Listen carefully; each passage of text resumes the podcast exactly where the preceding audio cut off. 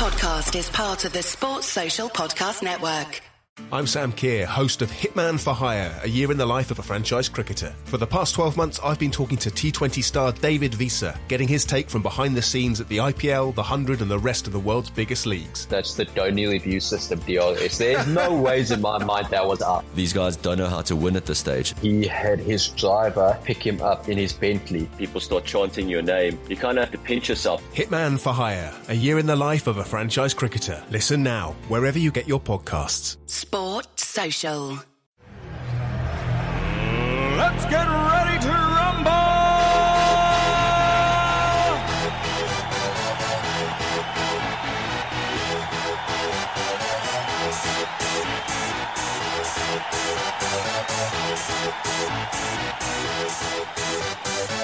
Y'all ready for this?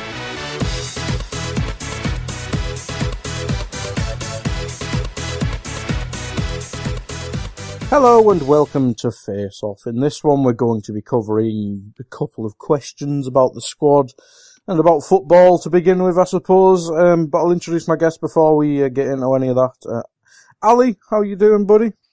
Very well, guy. How are you? I'm good. It's been a while since we spoke. Uh, well, yeah. It must have been before Christmas, the last one we got. Yeah, must have been. Must have been. But uh, hopefully you enjoy this one. And joining us is um, Karl Wilkinson, my par- my partner in crime over on One Up. How you doing, Karl? Not too bad, guy. How about yourself? I'm good, man. I'm good. Um, so there's only one place for us to start, and it's not about Liverpool, surprisingly. But um, we are doing this on the Thursday morning, and literally like an hour and a bit before the pod. Manchester United broke some news that Ole Gunnar Solskjaer has got the job on a permanent basis on a three-year deal. Due to them being our biggest rivals, and it might be a bit funny to talk about it, we might as well talk about it a smidge. Um, Ali, I'll start with you. I mean, obviously when they were linked with Pochettino or Zidane before he went to Real Madrid, you kind of think that's a bit of a worry because they'll get him back on track. But they've hired Solskjaer. What I mean, he's obviously done a good job, but I kind of find it funny, if anything. Yeah, I mean, before we mo- we do kind of have to praise the job he's done. To be fair, um, would it would have been very. I mean, taking it back to Liverpool for a second, say like Gerrard, who most idiots want as our long-term manager at some point, right?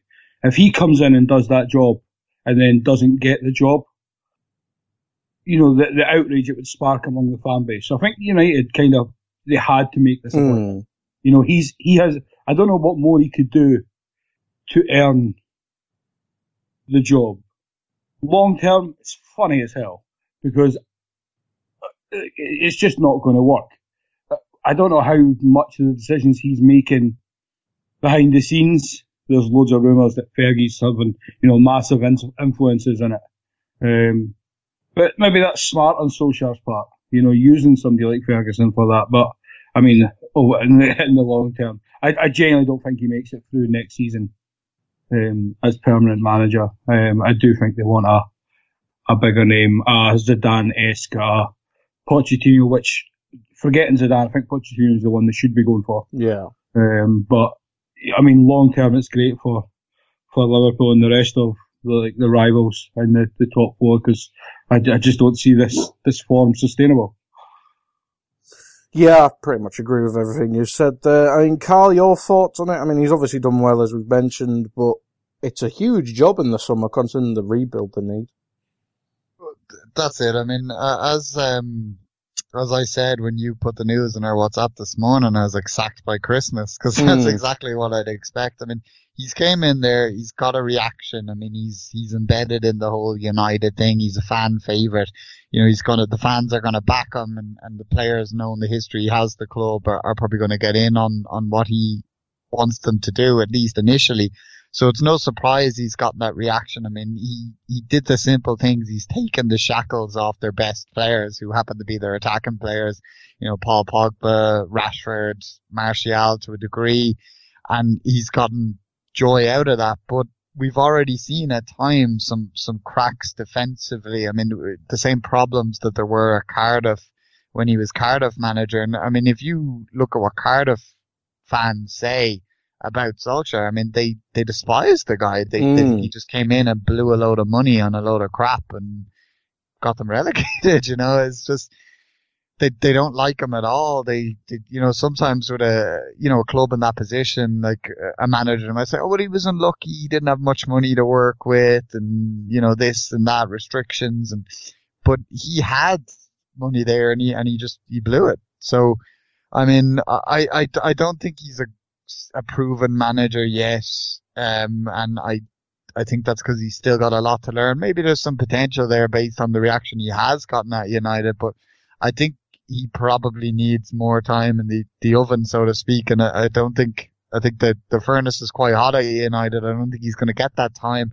And when things start to get rough, you know, people are going to get on his back quite quickly, you know, rather, rather than being behind them as they have been. So, which is why I wouldn't expect them to, to last too, too long. And, and there is like a, a rebuild in some areas of the squad required there. They've got a lot of aging players and some holes and, I mean, is Solskjaer the man to, to pick those players? And I know they're planning to bring in a, a sporting director, and that's what United fans are telling themselves. Oh, the sporting director will get the right players, and then the manager will do the right things with the right players. But you know, it's, it's not so easy. You know, I look at Arsenal. I've, I've been trying to get a sporting director in, in place. I mean, they, they kind of, the, the guy from Dortmund came in and you know, he, he did, I know he wasn't quite their sporting director. They had kind of a weird structure, but he's already gone. They thought they were getting Monchi from Roma, but he decided to go back to Sevilla. Um, so it, it's, it's not always easy and, you know, you can get the wrong sporting director. You can fail to get the one you want. You know, it's, I, I think it, having a manager who knows the market and is experienced is, is important at any club. I mean, Klopp's not our sporting director, but he still knows the players he wants and he's he's been around. He's he's led successful teams, and Solskjaer doesn't have that pedigree. So if I was a United fan, I'd I'd be concerned about next season because it, it seems like they're just signing a temporary option. To be honest. Yeah, we kind of had a similar situation with Kenny, and obviously he got um, cups in his first season, and um, yeah, second season didn't go as well. But um, yeah, it'd be interesting to see how um, it builds on from short-term success, even though in the league I think they've actually fell more points behind us since he took over, which is kind of funny. Um, but yeah, I think that's enough on United. It'll be funny to see how, oh, it might be funny. Hopefully it'll be funny to see how it pans out. Um, we might have egg on our faces come next season, but I do agree. I'm, I'm seeing Mike Phelan in charge next season at some point. Um, so yeah, we'll start with the Liverpool stuff and this one, as I mentioned in the intro bit, we're kind of just going to be jumping all over the place. This will be more about the squad than um, any game. Maybe we'll touch on the Spurs game a bit at the end if we have time. But, um, Ali, there's only one place to start, and that's with the front three, and specifically I'm going to start with Salah. Um, I've put lack of form, but I'll change it to lack of goal scoring form, because I think he's still playing well in, in, in mostly the game, most of the games, but, um, his his form in front of goals is really worrying at the minute. Uh, I just I disagree in your your first part. I I don't think he's played that well at all. I know the stats. Like if you base it just on stats, I guess you know you can argue his form, especially when you're comparing it to others. But you know, just going by the eye, which is what you know most fans will do. I, he just doesn't look he's been the worst of our front three all season in nearly every game. Oh, I don't know about um, that. I, I, think he has. I mean, with Bobby, I mean, even when he's playing bad, you know, he's the defensive side of his game is always good, so it makes him look better. But with Salah, I feel I feel he's slower. I feel his touches off. Um, he's he's trying pop shots. It, it feels sometimes in some games it looks like there's no connection at all with, with the front three, um, whereas obviously last year it was, you know, it was so fluid. Um, maybe we were just spoiled from last year, um, and especially with Salah, that we're seeing this, um, like we're highlighting it more. Mm. Uh, but it's definitely a concern. But what I would say, speaking to like even rival fans or friends of mine, and that is, you know, he's going to he's going to hit that you know that purple patch where just everything goes right for him, and he's not hit one at all this season. So maybe it's going to come in the last, what's it, seven games? Yeah, um, I think but, so. Yeah. But it's, it's definitely it's definitely a concern. Like, um, as you say, you, I couldn't care less if he didn't score for the rest of the season if his play was more like last season. You know, he's involved in like, but it, it seems I don't know if defenders are doubling up on him or they're just they're not even as worried about him now. But it, I just don't feel he's as effective at all, and not even in the goal scoring charts. And it, and the overall play for me has been a concern. And I've said this also even across on on my podcast when we're reviewing like the weekend games. It's just I'm just waiting on this purple patch to hit. Um, to the point I've took him out my fantasy team and hope that he just, you know, he bites me in the bum. I've done that this week as well. So if it doesn't go right, if it doesn't go right for him now, he's fucked. uh, I do disagree about the um, worst all season. I mean, for, I think the first half of the season, at least, I thought he was definitely the best one of the front three myself. I thought I think Firmino's been patchy at best all season, and I think Mane's only really came into um, the reckoning since January. Myself, I think Salah's probably been the best. I'd probably say Salah's been the best out for me personally. But I'll, I'll see what Karl says, and then I'll let you come back, Ali. Um, what what what have you made of Salah this season, Karl? I, I think it's it's been mixed. I, would agree with you guys. That I thought he was the best in the first half of the season. I mean, Mane had some some decent runs of scoring goals, but he wasn't playing particularly well. I, I thought Firmino especially at the very start of the season, was a bit lackluster. Even mm. I mean, Ali credits his his pressing game, but I don't even think that was quite there. And I think maybe it was kind of some fatigue from being away at the World Cup and not having as much as much of a break and not being involved in pre-season. You know, th- these kind of factors didn't help things. Um, but I mean, there was a lot of people, myself included, that wanted Daniel Sturridge to start the first two or three games of the season because of how good he was in preseason and knowing that that Bobby had that lack of preseason and, and had been away with, with Brazil for an extended period. So, uh, like, I, I, I, think Bobby's definitely come better in, in recent weeks. I think, but especially his, his work rate, but I, I think it's probably been one of Bobby's worst seasons in a Liverpool shirt. I'm not saying he's been awful or, or anything by any stretch. No, don't read into that too much, but definitely I, I, I think he hasn't been quite there. And, and Mane, as you said, he's been brilliant in recent weeks. But, you know, as a lot of people have pointed out, a lot of that is to do with that people are doubling up on Salah, which is freeing up Mane to, to a lot more space for Mane that, that he wouldn't have gotten previously. And I think you're probably going to have the reverse to that. And possibly that will lead to Salah's purple patch that mm, Ali is, is waiting for. Because I think teams are, managers are going to be like, whoa, Mane's on good form. We got to watch him which is going to probably take that extra man off Salah, which is going to free Salah up to do more damage. Now, I think definitely in front of goal, Salah hasn't quite been there in, in recent weeks. And I do think, you know, he maybe needs just that, that bit of luck maybe on his side, maybe a, cheeky brace that'll give him the, the kind of confidence to, to get his, his lethal instinct back in front of goal. And I'm sure that will come back to him, but I mean, we've we've just got to be patient for the moment. But I, I, think with Salah, what I will credit him in recent weeks, what the one criticism I usually have of Salah is I don't think he does enough defensively, which I think sometimes we get punished for, especially because Trent, like Trent's a decent def- defensive player, but he's not a great. He's more for his attacking side. So when you've got the two of them on the right side, sometimes teams can take advantage of that and overload the left and, and cause lots of problems. But I've noticed in recent weeks, like Salah, a lot more tracking back and stuck in, which is, is great to see because I think it's needed in this league. It's something that even when Mane is playing badly, Mane will do that.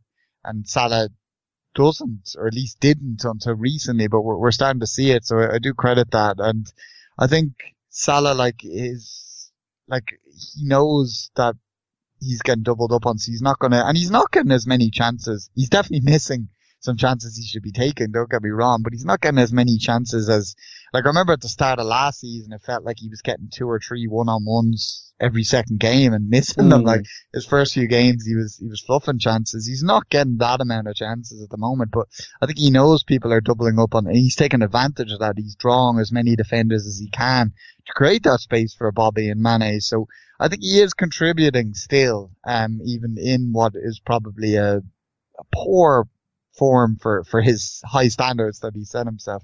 But like, I'm not concerned, as I say, I think these things come, they, they kind of dip and rise, and I, I do think Salah probably is going to rise most likely in the last few weeks, because as I said, I, I do think Mane is going to take a bit of the attention now, and, and so he should, because if you leave him with space, he's going to punish you at the moment. So I'm I'm not too concerned. I, I don't think it's it's quite as harsh a situation as as um, Ali seems to, to feel. Though uh, you know, of course, I'd love to have the Salah of last season back. Don't get me wrong.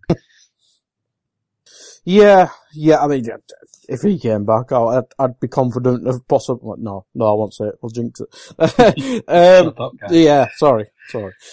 yeah, but uh, Ali, I mean, you've heard what both me and Carla said. What is that swayed yeah. you or made you think differently? No, I, I still no. I still. I mean, I can only go by off what I'm what I'm watching, um, mm-hmm. obviously. But I've just looked at the numbers. Salah's got 20 goals this season, the same as Mane. Um, mm-hmm. He's got he's got ten assists. Mane's got four assists. So even his number, as, as I said at the start of my thing, I mean the stats are there to say that that's twenty goals and ten assists is a is a, is a good season for a for a winger. Um, and bearing in mind we haven't been exactly, as Karl pointed out, you know, we're not making a lot of clear cut chances um, like we were last season. You know, we're a bit more methodical. Um, well, and Salah's never been that clinical striker.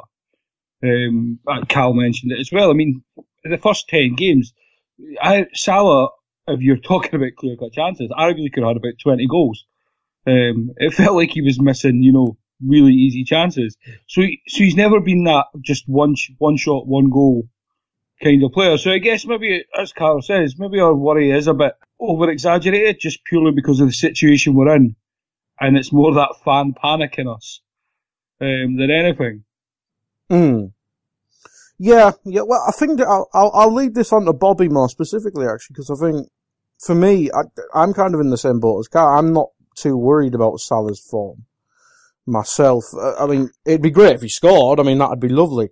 Don't get me wrong, but I'm not. I, I think he will come good. Where if we move on to Bobby, I think um, I think that the fact that Bobby is obviously only had one elite goal scoring season, which was last season, that kind of makes me worry that he's, he's not going to recapture that for me. But has he ever been that player?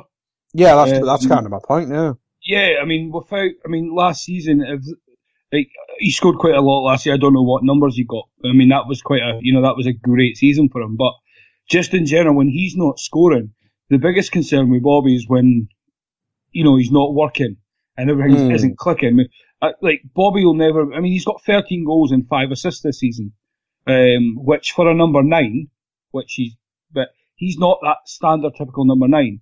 Without Bobby, Mane and Salah don't work, you know, because of his movement, and that would be the biggest concern. When when Bobby's off, I feel our whole, you know, front six don't work.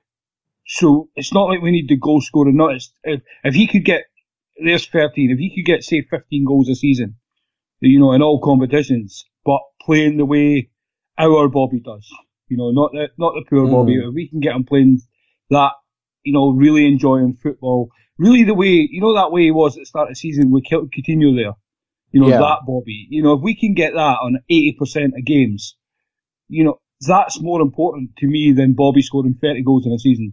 I mean, I don't know about anybody else, but I just feel his the way he plays affects our team much more than than anyone else in the team, um, bar maybe Van Dijk. Yeah, I mean, I, I, I see where that. Obviously, I agreed with that um, a couple last season, but I think I think this year, I think this year it's been kind of different. I think Bobby's not.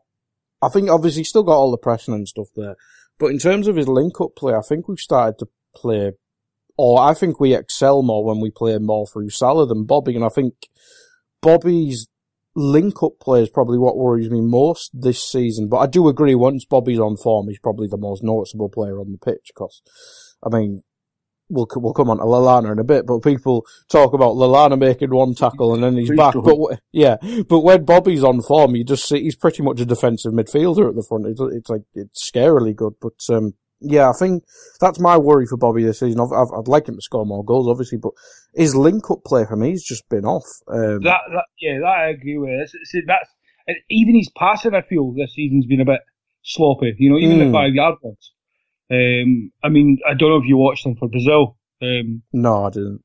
Oh, just it, it was the Bobby last season. You know, he, he, one of his assists, he stops the ball dead and rolls the ball like not really dead, but he he cushions a pass like a two yard pass to the striker to score, and then his pressing leads to a defensive mistake, tackling the ball, and then him firing it past the goalkeeper. You know, it's just just what exactly what we want from Bobby. You know, everything of last season. Um, you, there's there's a couple of clips going about Twitter. I'll try and get them to send to them, guy. But that's the Bobby that basically that you're describing. That's what we want. You know, Mm. chipping in with a few more goals when it's not working, but all the link up play being there.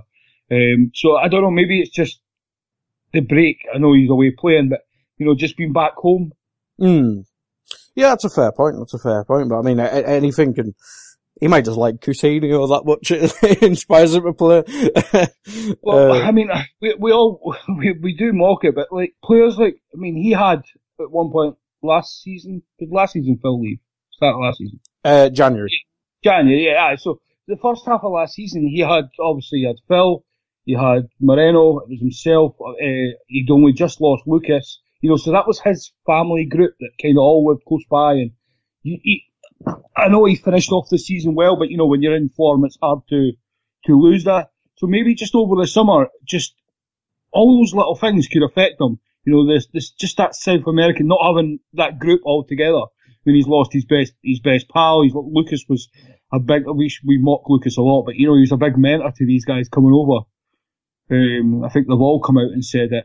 Uh, so it's like only him and Moreno, and you don't know how Moreno's going to have been just now. We're not getting as many games. Uh, all the talk of leaving. All these little things will affect him as such. Um, and you just don't know if that plays a part. And as you say, just that going home might just be good for him. Um, we'll only know when he comes back more. Might be a load of crap and he's, he's still not, you know, the Bobby of old. Um, and then maybe it's time to not, I don't want to like, don't mean get rid of him, but maybe time to look for, you know, an alternative so that we've got options. Because just now the drop off between Bobby to a similar player really is Lallana. And Uh, that's not really what we want to be going into a title run in with, or to challenge again next season. Yeah, yeah, I mean, I agree with all that. I agree with all that. Um, Karl, um, your thoughts on Bobby, and then we'll bring up Mane, and hopefully that, that'll bring on the, uh, happy stuff. Yeah. Um, I mean, as I said already, like I, I do, I'd agree with you that I don't think he's he's quite been at his his uh, best for large spells this season. Um, what what I would say is like I, I kind of see where Ali's coming from in that Bobby is well. As you said, Guy, this season you don't feel we've been relying on Bobby as much for the, the link up and that because it hasn't quite been there from him at times. But what I would say is, you know, going, going with what Ali said is, that when Bobby's on it, you know, and he's getting that defensive side and that link up side, you know, that's when Liverpool are their best. That's like I look at the Arsenal game, like when we went 1-0 down and then Bobby just decided to grab the game by the scuff of the neck and just turn it on and we, we just, we made fools of Arsenal for, for spells of that game and, and Bobby was central to that. You know, he was pressing them like a demon. He was, you know, he's, he, he seen his passes. He got them off quickly. I mean, he, he beating players for fun.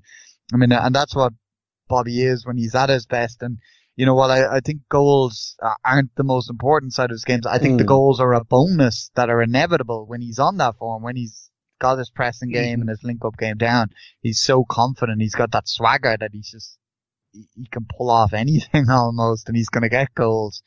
Um, I mean, it, it's a shame that he hasn't been able to do that more often this season, and you know we can only speculate on the reasonings for that. You know, may, maybe it is kind of a, a build up of, you know, kind of his closer mates, as Ali suggested, leaving the club, and you know, as I suggested earlier, maybe it's the World Cup and, and not getting that kind of start, like launching start of the season that that uh, he'd usually get. I mean, maybe these factors have all combined, and, and that's led to this season, which is, you know, if we disregard the season where he started under his first season, because your first season's always going to be tough, and also he changed a manager and all that. Um, this, this probably has been his, his worst full season, barring that so far. And even if he does go on a good run towards the end of the season, and, and hopefully he does, I, I wouldn't rule out a couple of his trademark braces in, in the games to come. But um, even so, it's it's not been that bad when you look at the numbers that he's he's managed already, as Ali pointed out. Like it's we're looking at was it 13 goals, five assists. Yeah, Mm-hmm. I thought that that's not bad at all. Especially if you could see him, you could see him getting another, even four or five goals in the across the two competitions and another couple assists, and that's not a bad return for any forward. I mean, it, it's clear uh, as last time I was on, I think was the Everton game, and something I highlighted was like our lack of squad depth in compared to, to Man City. And I think one area where that's clearly visible is up top because, you know, look at the options we have. Like Shaqiri started well, but then again, a lot of his better games came from deeper in, in midfield, not really in the front three. Um, Sturridge had a good start, but he's fallen off. We, we don't know exactly why. We could, we could speculate on that, but it just makes me sad to do so. And then Origi, Origi's done all right. Like he's he's works hard and he, he's gotten a couple of nice goals, but he's still not ideal. And I, I think if we had a better player there, I don't think Origi would be seeing those minutes. And Mm. but I think Klopp recognizes that, and that that's why we're being linked with, with forwards. And it, it's there's talk that that could be our big signing this summer, could be a forward, and that's what we need because. You know, Salah, Firmino, Mane, they're all going to have their dips, and that's when you want a good player pushing them to be their best. And when they're, they can't be their best, that good player is going to come in off the bench and, and get involved and, and do their part. And that, that's, that's really what we need. I mean, that's, that's my biggest concern with our front three is the lack of quality cover, to be honest. Yeah, that that's a very good point. That is a very good point. But um, we've kind of mentioned the two out of form. Karl, I'll stick with you for Mane. Just to get statty for a sec, I think his conversion rate um, recently has been better than Messi's, which speaks volumes. um, but Sadio Mane in 2019 specifically has been the best player in the Premier League, maybe except Van Dijk. Yeah, that's I'd, I'd probably agree with that. I mean, he's he's on fire. I mean, it's crazy looking at that. As you said, I, I read that myself about the conversion rate, and I mean, I remember reading a, an article from Sam McGuire, I think last year, about how like people were complaining about Mane missing chances and not getting as many goals as Bobby and and Salah, and like he made the argument that Mane's role has changed, and he's kind of with the Coutinho leaving that he's dropped into more of a kind of creative link-up role, and you know he kind of highlighted certain attacks that that he was involved in, and you know he made some brilliant points, and and it was almost like though he was excusing, you know, kind of because we've seen some Mane, you know, even earlier this season, last season, like he, he misses some Mm. kind of chances that, that you'd even fancy yourself sometimes to slot in. You know, he comes one on one and just puts it onto the top of the net or hits the post or, you know, he, he sometimes he, he fluffs his chances and, um, I, think suddenly we've, we've seen him turn into this lethal finisher and I think even his biggest fans might not have seen that coming, but just shows what confidence can do. And it, I think I'd, I'd almost parallel it to a former Liverpool player that unfortunately now plays for our title rivals in, in Raheem Sterling, who I used to give a lot of abuse for his finishing. You know, even uh, obviously when he was at Liverpool, he was young, but at Man City, I'd say he can only score when it hits off his arse or when he's two yards and just taps it in an empty net. But suddenly he's finishing chances like, uh, you know, here, there and everywhere. And uh, it just shows what, what confidence can do for these players that seemingly before didn't look like they could, could hit the side of a barn door, you know. But uh, it's it's good to see because I, I think we needed this from Mane. It was a concern a few weeks ago where none of our front three seemed to be kind of hitting the, the levels they can, and and we were thinking, you know, where are the goals going to come from? So Mane coming into form when we needed him most is so important in, in keeping the, the title race alive because I think without Mane's current form, we probably would be a, Mm. probably would have drew a couple more games and, and the title race would be basically be over. So thank thank God for Sane or for Mane. Don't know where that. We could get Sané too. That'd be lovely.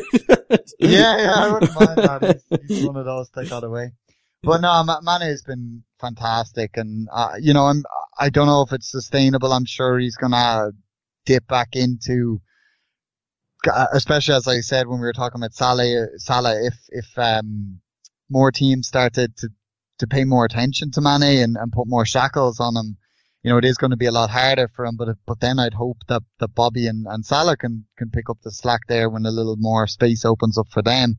That would be the hope. But for now, Mane is the main man, and you know, for for his sake, I'm I'm glad it's it's finally come because I mean, it wasn't so long ago that you know he was being linked to moves away, and and I'd see some fans honestly saying, oh, I'd sell Mane Mm. if we could make like 60, 70 million and we could get X player or Y player. I think they're better and they have more potential. And, you know, as, as someone who loved Mane and wanted us to sign him all along, you know, it, it saddened me to see that. So I'm, I'm glad now that he's getting his time in the spotlight, you know, because Bobby and Salah have, you know, had their fair share of the spotlight. And, you know, I'm, I'm happy for Mane because, you know, you can see he's enjoying his football. He's laughing, he's smiling. And, you know, when your players are laughing and smiling, that's, if you could have an uh, 11 of players who are laughing and smiling, they're, they're probably winning trophies and that's what you want to see. So, I mean, it's, it's just, it's brilliant to, to, to see his form and I, I'm just hoping it can continue for that bit longer. Yeah, absolutely. if it continues for the rest of the rest of his Liverpool career, that would be fantastic. But I'd probably just take to the rest rest of this season at the minute. Um, Ally, I think it's fair to say pre this run, you weren't the biggest fan of Mane. I, I, I still have the same opinion of Mane overall. Mm. I believe he's a very good athlete. Um, I've always questioned his not footballing ability, obviously, because he's a professional footballer playing in the Premier League, but the Consistency. technique- Yeah, well, eh, just just even just general play. You know, his his touch always seemed a bit off. You know, he was just very fast and very strong. Um, an incredible athlete. Like his finishing was terrible, his passing was off, his his first touch was Lukaku-esque at times, um, and it, it was just frustrating. And I mean, going back, kind of what Karl said, just of the three, I'd, I'd happily, not happily, but you know, if a big offer comes in, there's the talk of 150 million for Mane. I'm snapping their hand off. That's ridiculous money for Mane. And if you think if they're not willing to pay that for that, like what what is Bobby and Salah were, You know, when they're hitting peak form, going to respective clubs. Um, in an ideal world, I don't want to get rid of any the three of them. They seem to have great chemistry. And, and what Karl said about happy and smiling, like people were being mocked, like questioning Salah about that um, at the start of the season. But he, but he's right. Like if you're enjoying football, you're playing well, and it makes everything you do just seems to then be natural. You know, you're not forcing it, you're not thinking about it, um, and that's exactly what Manny's like just now. You know, he's just he seems everything's just at ease. You know, just I don't I don't even know a good analogy for it, but it just everything just make, it's just so simple when you're when you're happy and, and life is good for you. You know, everything you do seems to come off. You know, silly little if you put a bet on for the football, something will come in, or you know, you'll you'll find a pound on the street sort of thing. You know, it's just one of those. You know, the sun is shining, he's happy, and everything's clicking well, and we just need. Like it always seems to be the, the sun just seems to shine on one player at a time this season, and where where the biggest frustration through through the three of them is we just wish it would shine on both at the same time, or even you know let's get greedy and get all three clicking, um, and that's the biggest frustration of it all really. Um, but I, I'm not sure if my opinion on Manny will ever change overall. But I'm delighted the form he's in. If he can keep this up, great. Yeah, I'm kind of in the uh, the middle between you both. I mean, uh, Karl mentioned um, he he wanted them all along. I, I, I was in the camp that's got egg on his face when he started doing well. Yep. yeah, Um, me too. So yeah, I'll, So I'll shut up there. Absolutely. yeah. But then I didn't want Sturridge as well. Can I point out? So um, that that completely bit me in the ass that day. We need to get you on the transfer committee and just do the opposite of what you say.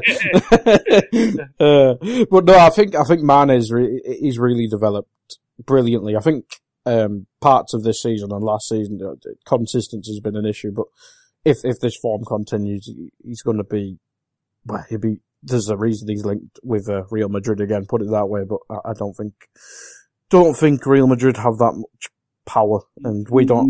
Mm, Mm, I've jinxed it now, haven't I? this is still Real Madrid. Remember? Yeah, We- they'll do something them. dodgy. They don't have Yeah. anyone in the Senegal national team I can think of, so we'll be alright.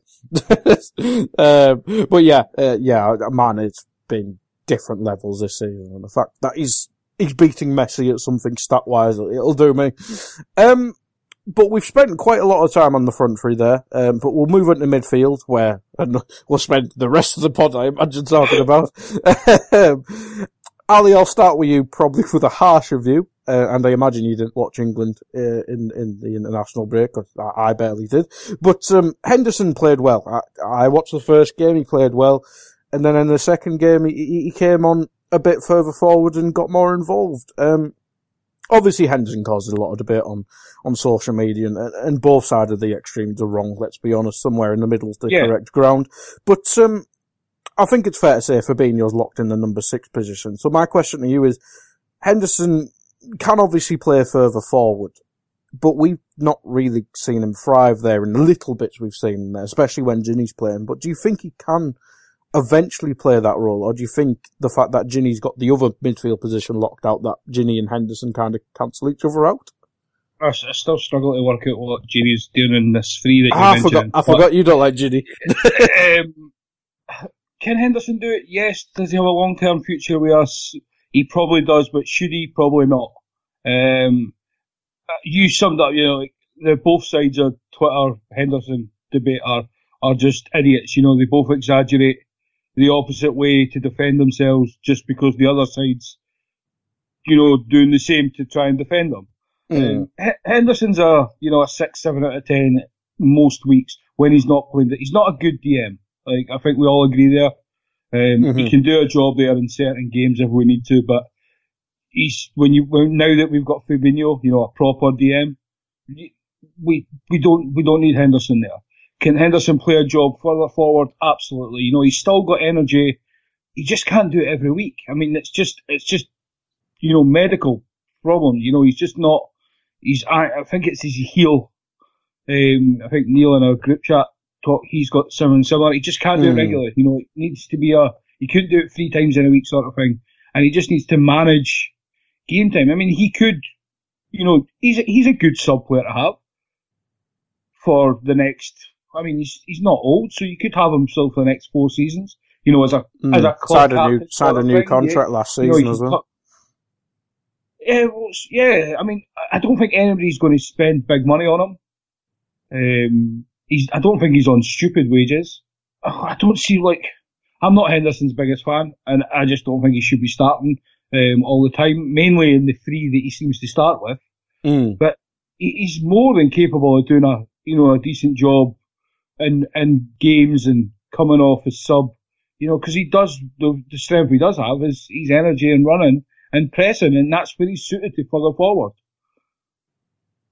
Yeah, I mean, I agree with everything you said. That I think even in, even in games this season, we've seen him be excellent when he starts. I think yeah. it's just picking the right games and the right partners, as you said. I think we've kind of both alluded to it. When he starts, I think his best performance has just been him and Fabinho in a two. In a two, yeah. Yeah, yeah. So I think if you pick the right partners for him, I think Henderson's a very useful part of the squad. Um, and he can, he can have a starting place in some game. I mean, I wouldn't trust him against the elite of the elite, if I'm honest, but, um, I, I agree. Still, he's definitely got used to the squad. Our, our, biggest problem with Henderson isn't so much Henderson. It mean, it seems to be the other midfielders around him. We've got three very samey, samey midfielders.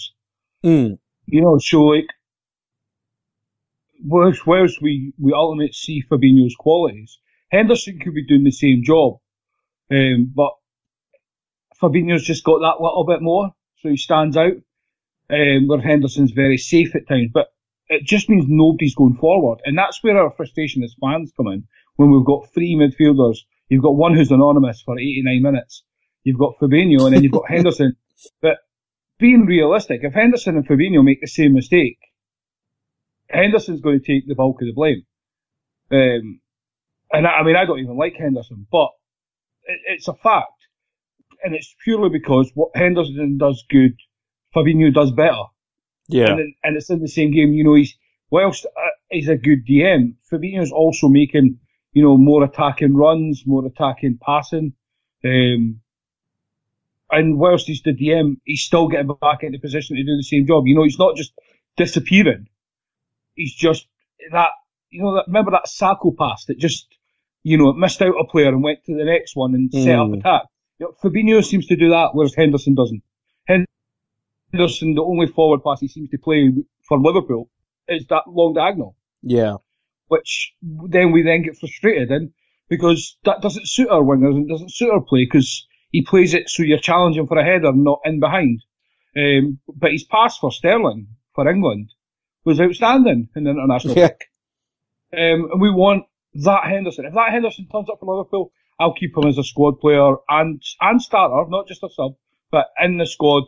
Um 'cause I don't believe we've got a first eleven. I do believe we've got the uh like a fifteen, say, Hmm. uh, and I'm more than happy for him to be a part of it if that's the Henderson that turns up.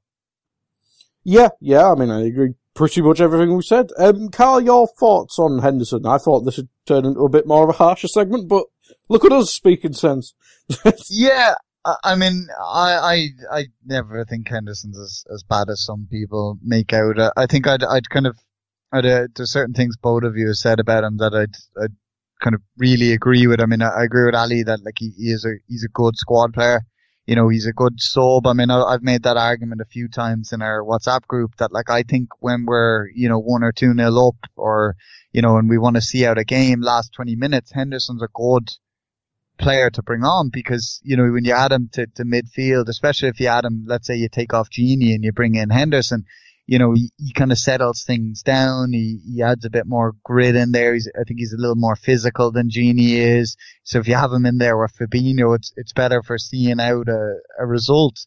I mean, I, I like the way you pointed out, guy, that him and Fabinho as a two has, has been quite good because I, I've seen that as well. I, I do like them as a two and I, I think in, in certain matches, you know, that that can be a useful option to have.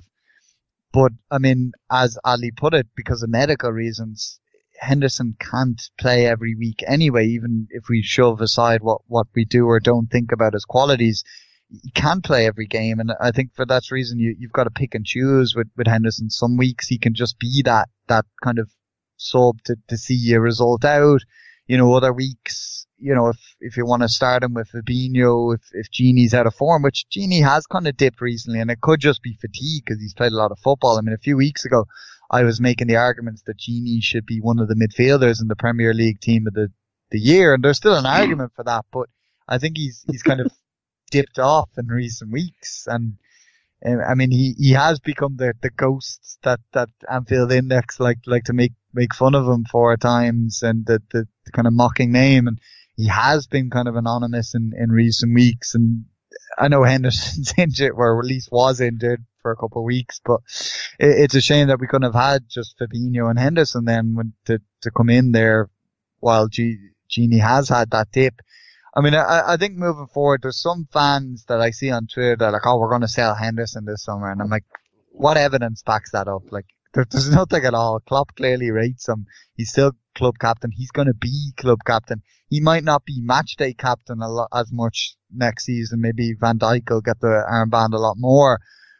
But I, I think with, you know, Lallana for me will likely move on if Leeds get promoted, which they're kind of doing their best job to, to screw that up at the moment. Hmm. I, I could see Milner going there. Um, you know, he has that option to renew his contract, but I could, could see him going to Leeds on a Yeah. free and I'm sure we we give him a pat on the back and, and wave him off and say, you know, cheers for the service because he, he's done a good job for us. But I mean, with, with them two going, I, I could see us bringing in a new midfielder and then, you know, but, you know, obviously Ox will be back and have a full season next season.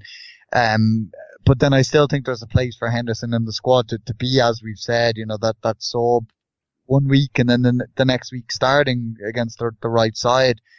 But I, probably would prefer him as the eight rather than the, the six. I mean, he can do a job at six if we're, if we're desperate, if, if, eh, desperate's harsh. If, you know, if, if Fabinho's out or if Fabinho needs a rest and if we're playing like a, a Cardiff or a, you know, whoever, I, I think Henderson is, is more than suitable for that role. But ideally, I do like to see him in the eight because I, I think he's, he's best when he can kind of get forward and, and use his energy and, and show glimpses of the Henderson of, of 13, 14. You know, that, that's, we do, he can't do that for 90 minutes anymore, but he, he can do it for, for, for half a game, you know, and, and we, we could do it that at a time. So I, I think he definitely has a job to, to do. And I mean, as, as I didn't watch the England game, but I, I heard some good things and I, I seen some highlights and if, if he can bring that to the fold in the, the last couple of months of the, the season, then that, that can only benefit Liverpool.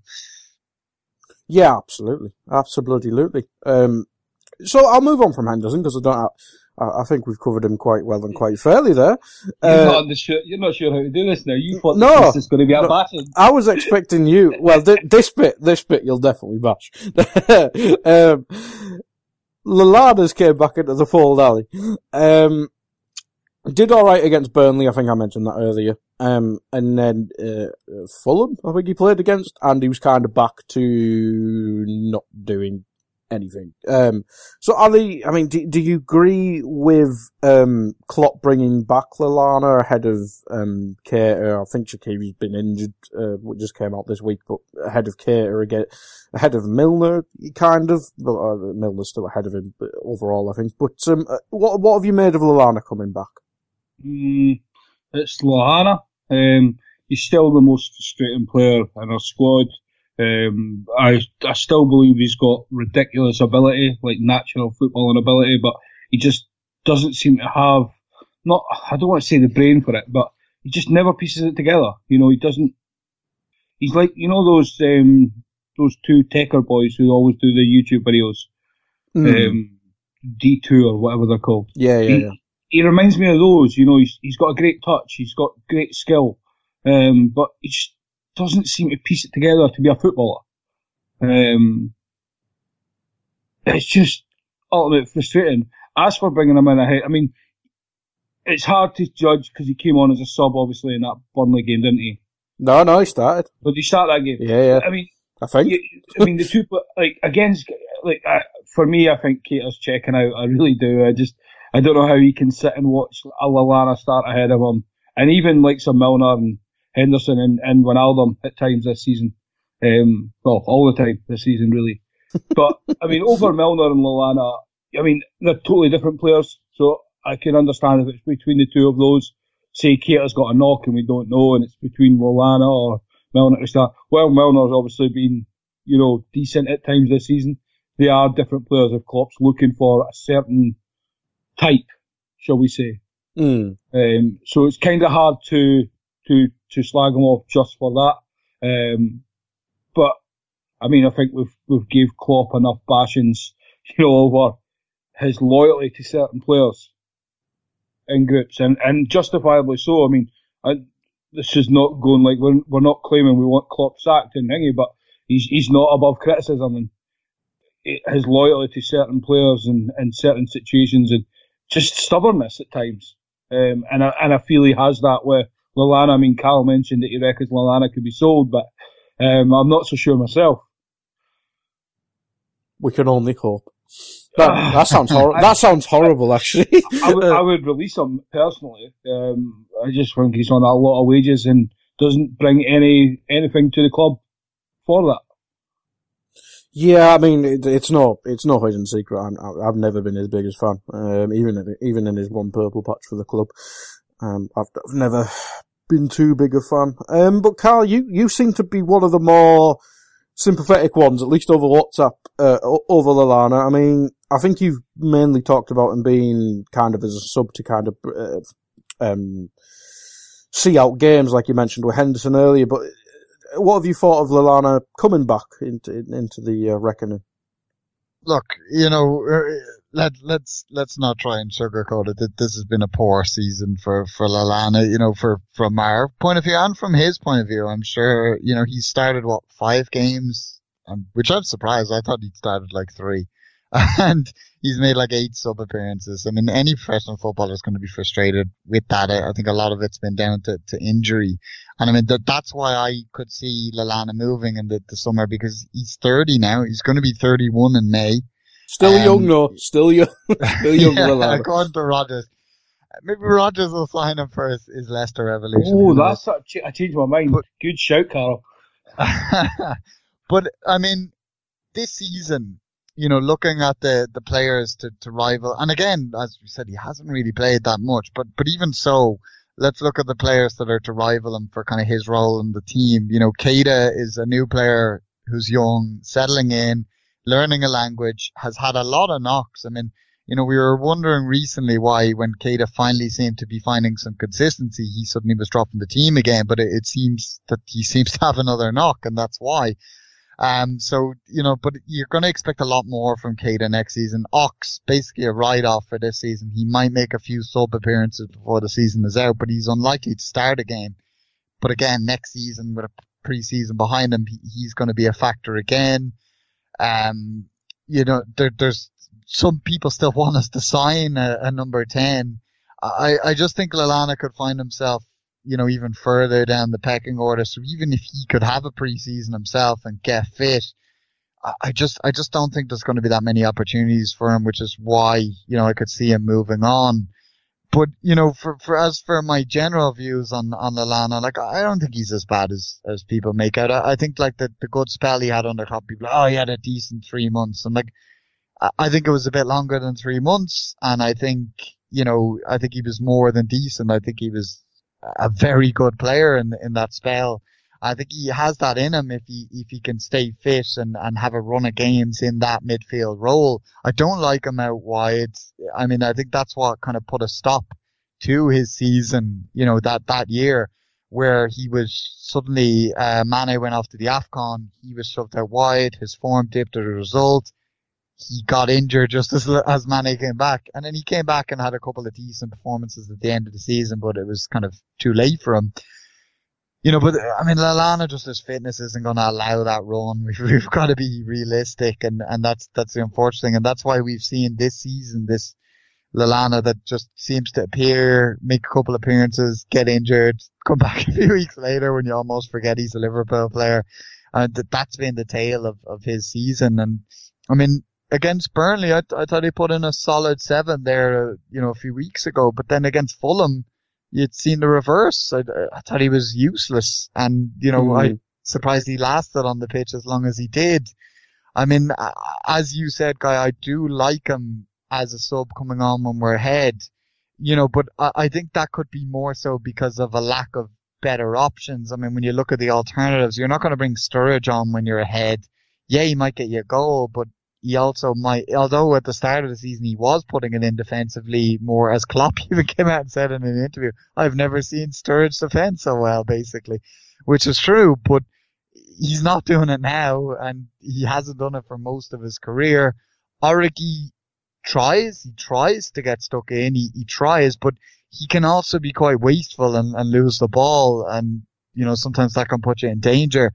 Keita's been, you know, as we said, he was starting to find form recently, but he had been kind of blowing hot and cold, so you, you don't know if he's quite reliable. And Klopp has publicly said that Shaqiri needs to get better at the, the defensive side and, and the pressing side. So I think really it's almost a process of Adam, uh, of elimination. Mm. Adam Lallana is a better option when you're ahead. Come on, because he, we know he'll run about and he'll press and he'll, he'll put his body on the line and in tackles. And, you know, as well, what I like about him when you're ahead is he does, as much as his turn, twists and turns tend to frustrate our fans, they can also frustrate opposition players at times. And he wins free kicks. You know, he does, I've pointed that out a lot in our WhatsApp and I've, I've even given examples. I've been quick to jump on, look, he's won a free kick, he's won another one, and, and he does do that, and it, he's decent for that.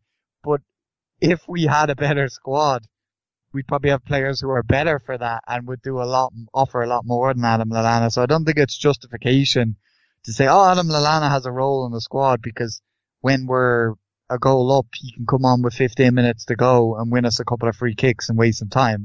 that, that's not enough. I mean, he's an attacking player at the end of the day. That's, that's his function. You know, we should be saying when we're a goal down, Adam Lallana can come on and make things happen, but he hasn't gotten a goal or an assist this season. So, I mean, that, that just says it all. Like, so for me, I, I think I, I'd, I'm sticking with it that I, I'm, I'd be surprised if this is, is not Adam Lallana's last season at Liverpool. And I'm hoping he can still have a couple of moments in the last few games. If he could get a goal or an assist or even put in a similar performance to the Burnley thing, you know, at least then he'd have contributed somewhat, especially if we pick, pick up some sort of trophy. But, um, I, I just, I just think that the writing's on the wall for him at the, at the moment as, as he quickly approaches his, his 31st birthday. I mean, that's, that's, that's, that's gotta be, looking at the rest of the squad and the, the ages, I mean, we don't have many players in, in that age group and I, I just, I can't, can't see him sticking around. But as you mentioned, Rodgers is back, so he's got a home somewhere. uh, so I'm sure we can sort of trade out for a couple of their talented players. Um, but we'll move on from Lallana and we'll finish up on the midfield. We've kind of alluded to Fabinho definitely being a starter, Gini definitely being the starter in Klopp's eyes. I know you disagree with that, Ally. Um, but um, there's that third spot. We've not really mentioned Milner. Um, Keita seems to fell fallen down the pecking order. So for me, I'd probably say Milner should get the spot just for balance sake, um, with the other two for the rest of the season uh, or the majority of the games. Um, just in a word, um, how, Ally, who would you like as the third spot in midfield? Who would I like, or who's going to get it? Oh God, um, might as well do both. Well, obviously, I'd, I'd like Keita. You know, I just just I, just don't see the point in signing him if not. Um, I, I, I, think Henderson will get most of the games. Um, I can even see Fabinho dropping out at times and go back oh. to Fabinho, Henderson, and no, not sorry, Gini, Henderson, and Milner as well at times. Um, but it's just going to be a rotation of those four for the rest of the season, I reckon. I don't see Keita getting many games. Maybe the odd sub appearance. Um, that's it, unfortunately. Karl, same question for you. Yeah, I'd, I'd agree with Ally that I'd like to see Keita. I mean, the, as I said, we finally started to see a bit of consistency from him, and I, I think he has a bit more to him in, in the, the creative sense and in the, the kind of running at uh, deep line defenses, which we do face a lot. Um, but I'd agree with, with Ally in that I, I, think we'll kind of see a bit of rotation. Milner will get a few games. Henderson will get a few games. I do think Keita might get one or two games. I mean, there, there's a few league games there against, if he's fit, um, against kind of perceived weaker opposition. Um, I mean, let me have a quick look there. Um, Cardiff springs to mind. Yeah, that, yeah, exactly. That's, that's kind of the, the, the right side. Um, possibly Southampton as well. They they tend to to, to sit back. I think we got um, Huddersfield as well, if I remember. Huddersfield as well. Like there are games there where I could see Keita been been used. Um, you know, either maybe with with Henderson or with Gini or and Fabinho. I mean, as as Ally said, Fabinho might not even start all those games. He could play Henderson at, as the six, you know, against Huddersfield, for for example. I mean, so I do think Kate will see a bit of Keita, but I don't think he's going to start like half the games or, or you know, two, two, maybe three max is, is what we'll probably see from him. I, I do think Henderson will probably get the lion's share and Milner will uh, pick up the slack. I yeah. mean, for me though, I, as I kind of alluded to when we were talking about Lallana, I think that that position this season has been somewhat of a write-off because Keita has been settling and Ox has been injured. But I think next season there'll be a lot of competition for that position with you know, between Keita and Ox alone, I think that the two of them are, are going to offer a lot more next season. So I'm not, I'm not worried about that position in the long term, but it, it's a shame that we don't have a fit Oxlade Chamberlain available for the run in because like, or I know Klopp says he's 100% fit, but let's be honest, he's no, not 100% fit. I mean, I, I, some people say they don't think he'll make any appearances at all. I could definitely see him making two or three sub appearances, but he's not going to start a game and he's definitely not going to start 10 games. So, it's a shame we don't have him because I think he, if we had a fit Ox, I'd, I'd be, again, I don't want to tempt fate, but I'd be more confident of that thing that, that we're in contention for. Um, cause he, I think he's brilliant in that role as we've seen last season, but, mm. um, it's a, it's a, uh, but I, would agree with Ally. It's, it's going to be Henderson and, and Milner with, with a, a, a sprinkling of Keita, probably. Yeah, I mean, uh, I hope Keita gets quite a, decent amount of minutes at least. But um, we'll we'll move on. I think we're nearly up to an hour now, so we might as well address the defence. I mean, fullbacks take care of themselves. Centre backs, um, probably before the season was seen as a problem position. Probably still is, considering the amount of injuries we've got there. But um, Ally, we've seen Matip come in and for me anyway, he's been, he's been bloody brilliant since he's got in the team. But um, Joe Gomez has, I think, Klopp. Well, we can't really trust Klopp with fitness, but I think he's now training again, whether he's match fit or whatever. But um, once Joe Gomez gets back to being match ready, do you think he he should jump straight back in, or do you think we should just run with Matip whilst the um, momentum's with him? Yeah, I don't. I don't like. Um, talking about Oxford. I don't see Gomez making many many starts this season. Um, he's, he's 15 weeks he's been out so far, guy. Mm. Um, I think it's a big ask to come in and to be the defender he was um, before he got injured. I mean, before he got, I mean, it, let's again we talk about if we could get the Ox before he was injured, if we could get that form right back away straight away. You know, you play him every game, it would be the same with with Gomez, but Matip seems to have built up a nice understanding and good chemistry with Van Dijk. I was a, I was a big crit- critic of Matip to the point I even said Lovren was, you know, was actually a better defender at times.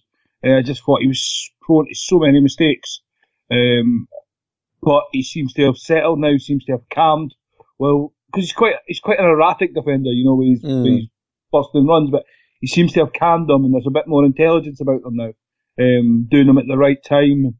He just seems his positional sense, whether that's down to Van Dijk talking to him or just playing together, you know, building up that partnership.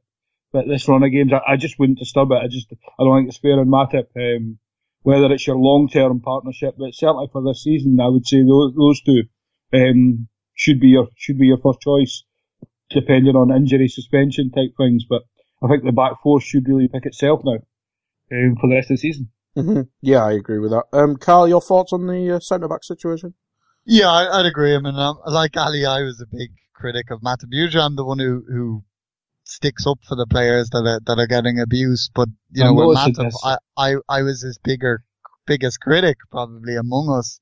Um, because I just thought he was so lackadaisical and, and so frustrating and, and let- don't even get me started on the injuries. I mean, he was like another Sakho. So, you know, for me, I just, I wanted nothing to do with Matip and I, I would have had Lovren ahead of him. And, and while I still think an on form Lovren is probably a slightly better defender than Matip, I think that there's no contention that Matip is a much more talented footballer than Lovren, and, and I think Matip is on such good form at the moment. I, I wouldn't want to disturb that. I mean, I'm not ruling out Matip having one of his lackadaisical moments and slipping into some poor form. And if that happens, then it would be nice to have Joe Gomez to, to step back in there. Um, you know, as as long as he's fit, but I, I still think it'll probably be another month before he's he's match sharp, and by that point, there's not many games left.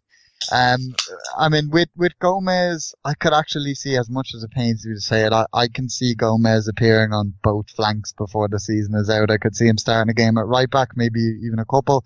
I could even see him starting a game at left back. I think in a way it's a necessary evil because I do think at times, you know, we've seen Trent pick up some niggly injuries and although Robertson has managed to stay fit, he has looked tired at points and I do think that's why I was glad that he had his dentist appointment and didn't play for Scotland. Yeah, his form's Um, not been the same, has it? Yeah, exactly. Like it's, I mean, he's not been awful, but he's not been the best left back in the, the league that he was for many months of the season. So I do think Gomez could pop up in those positions before the season ends. And for that reason, as much as I hate seeing him a fullback, it's, it's at least nice to have that option because at the moment we, d- we don't have fullback cover. I mean, I, I don't want Milner there.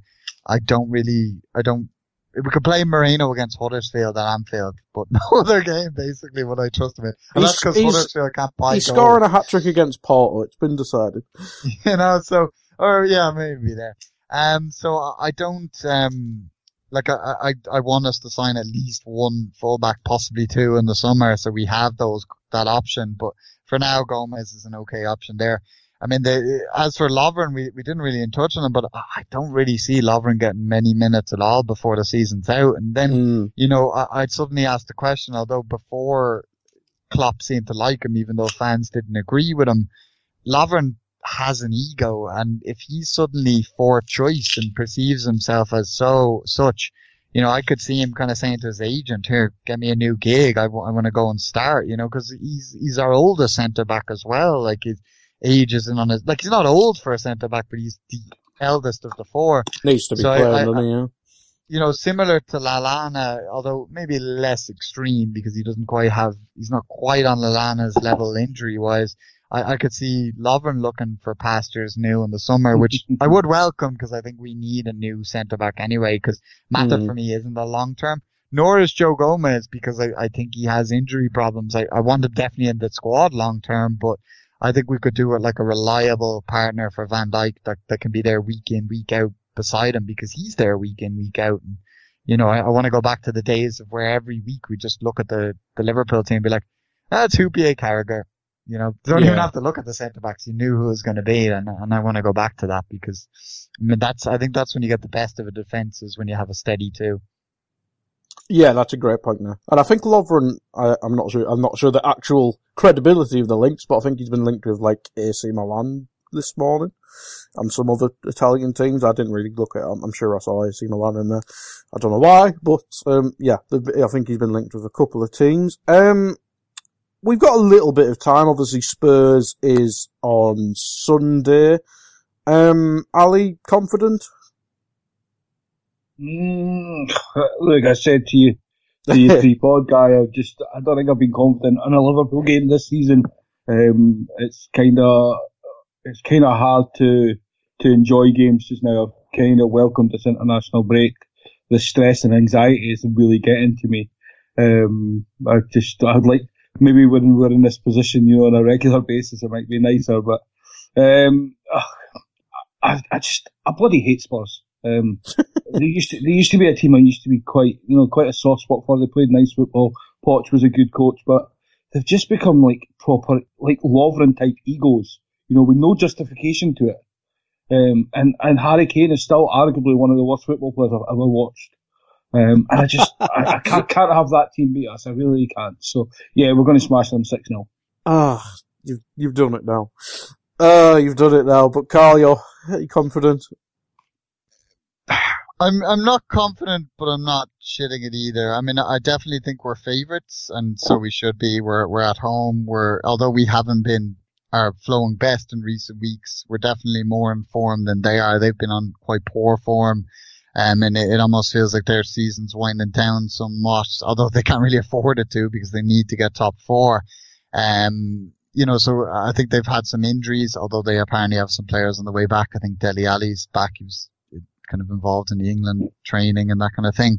Um, so, but Spurs, you can never count Spurs quite out despite their, their form. They have a lot of talented players there. I think at the moment their defense is suspect. You, you can get at them, mm. especially early. I've noticed this season and, and we obviously recent weeks, Van Dijk's been coming into his own there. So I'd hope that that's something if we can get someone to love, actually take Lovren up corner. front. Lovren uh, up front. Yeah.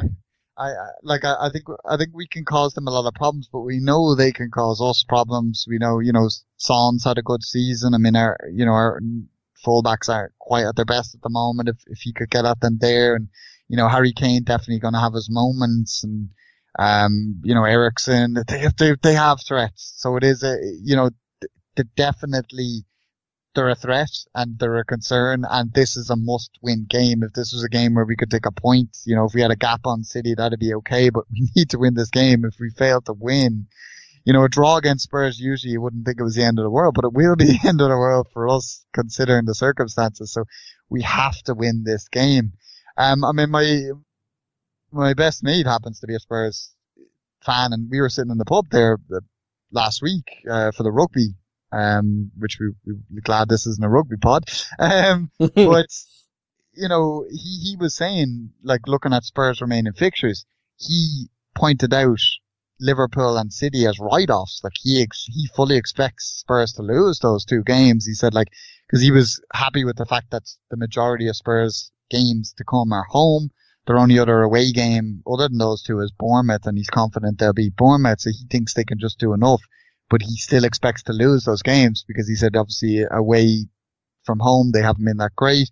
Uh, particularly, they don't have a great record at either of those stadiums. And he said, look at the two games earlier this season where Spurs were, you know, they, they only lost by a goal to Liverpool, but at the same time that flattered them. Like Spurs without getting out, without hitting their top gear, could have hit five or six into the back of the Spurs net like that. And that's not an exaggeration some would say we were lucky somewhat because they should have had a penalty right at the end, but I mean, they, that would have been luck for them in, in my point of view because mm. it, it, should have been out of sight.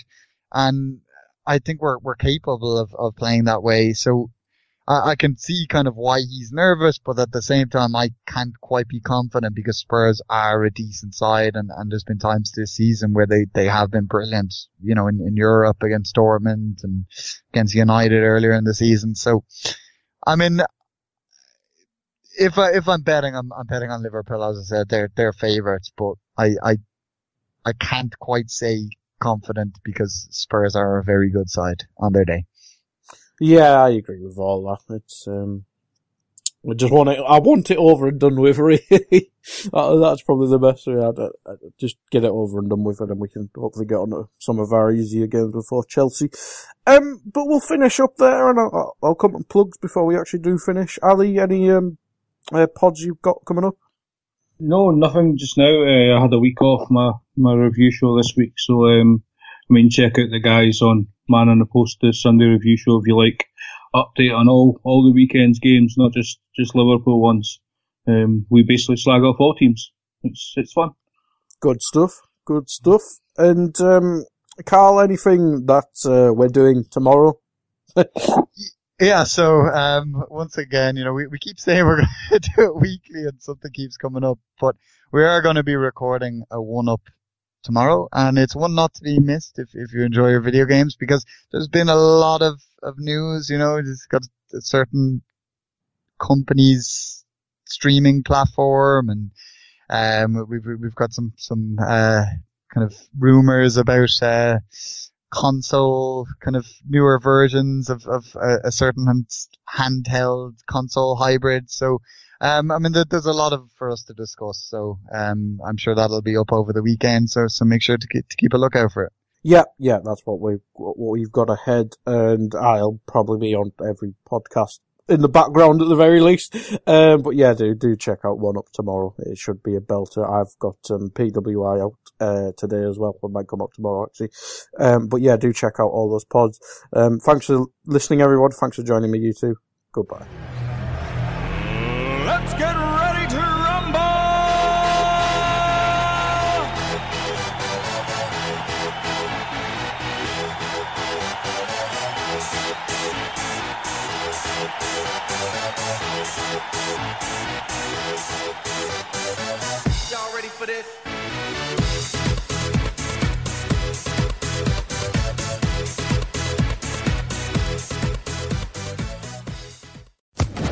Social Podcast Network.